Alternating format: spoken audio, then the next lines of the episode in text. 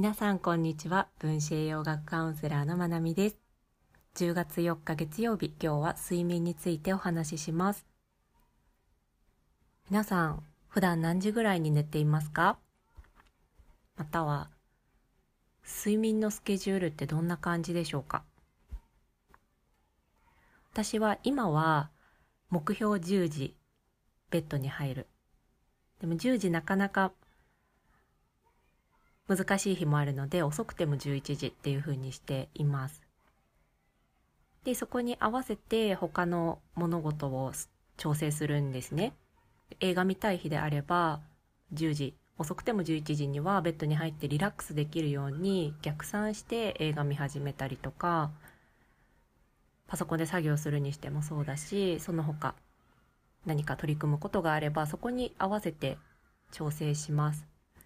でも以前はそうではなくて、余った時間で寝ていたんですね。作業が終わったら寝る。映画が見終わったら寝る。とか、寝たい気分になったら寝るとか、眠くなったら寝るみたいな感じで、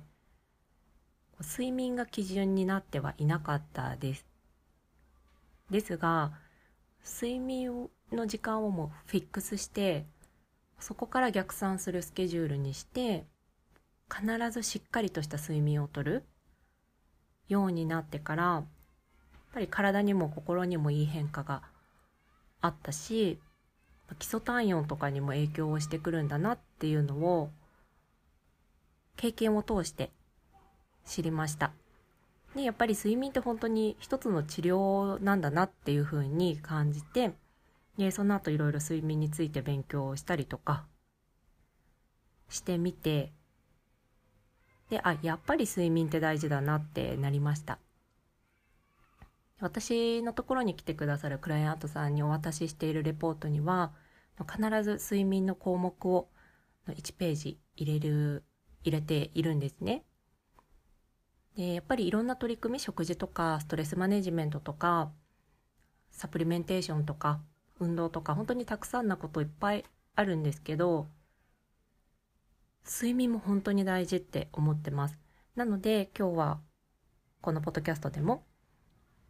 改めて睡眠の話をしたいなと思います。まあ、睡眠大事って皆さん分かってると思うんですよね。寝ないとやっぱり調子悪くなったりとか、本調子じゃなくなりますよね。パフォーマンスが落ちたりとかすると思うんですが、改めて見ていきたいなと思います。ねまあ緊急事態宣言が解除されたりしていろいろ気になるとは思うんですが、まあ、どういった状況になったとしても社会が世界が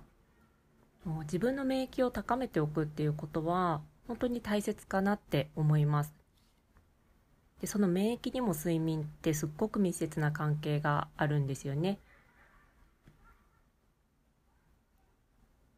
でこう何か細菌とかウイルスとかに感染をした時っていうのは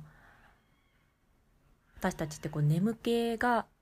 誘発されるようになっています。発熱して深い眠りノンレム睡眠って言われる睡眠が起こるようになっていたりするんですよね。なのでこう風邪をひいた時に頭がぼーっとして眠くなる感じっていうのはそれは例えば何か風邪薬飲んだからその副作用とかそういったことだけじゃなくて体が免疫系を活発にさせていることと関連して起きていたりします。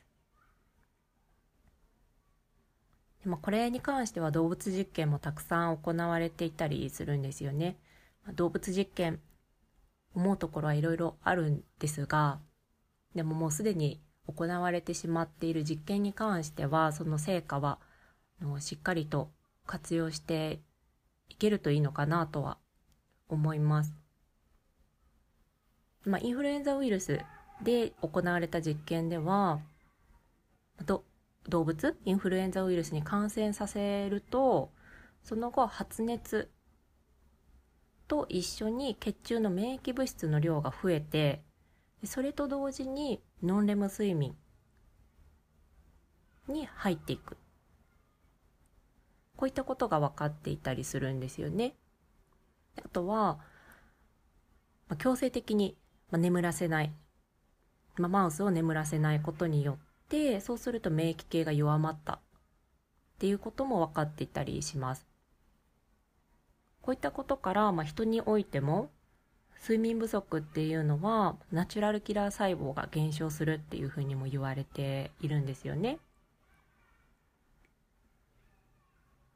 で、まあ、寝不足そのものが免疫を下げるっていうふうに言われているのでぱり睡眠はしっかりとっていきたいなっていうところかと思います。であと、まあ、よく言われますが成長ホルモンですよね。で成長ホルモンは子どもの場合であれば骨とか筋肉の組織の成長を促しますが大人の場合も細胞の修復とか、まあ、ダメージを負った組織の修復っていうのが行われるのでやっぱり成長ホルモンがしっかり出る時間帯に寝たいですね。であとよく言われるのが日付が変わる前に寝た時間。例えば10時に寝たとしたら11時12時って2時間寝ているじゃないですか。でその2時間は2倍に換算されるって言われるぐらい日付が変わる前に寝るのってすごく大事です。例えば午前1時から朝の9時まで寝るのと夜の9時から朝の6時まで寝るのであれば夜の9時から寝た方が体が修復される時間っていうのは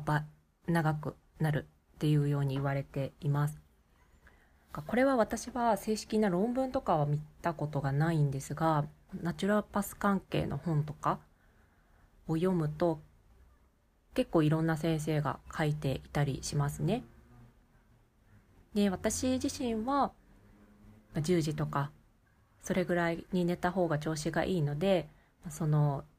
言い伝えっていうと語弊があるとは思いますがその説を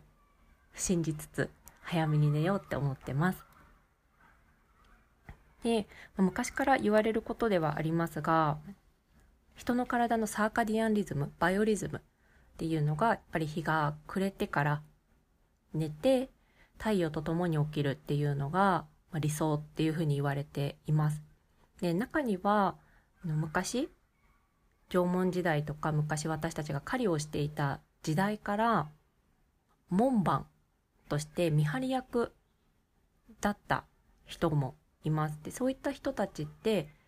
いわば夜型のシフトなんですよね。まあ夜勤で日中休むっていうような生活をしていたのでそういったタイプの遺伝子がある人はやっぱり夜型の人もいるそうです。なので全員が全員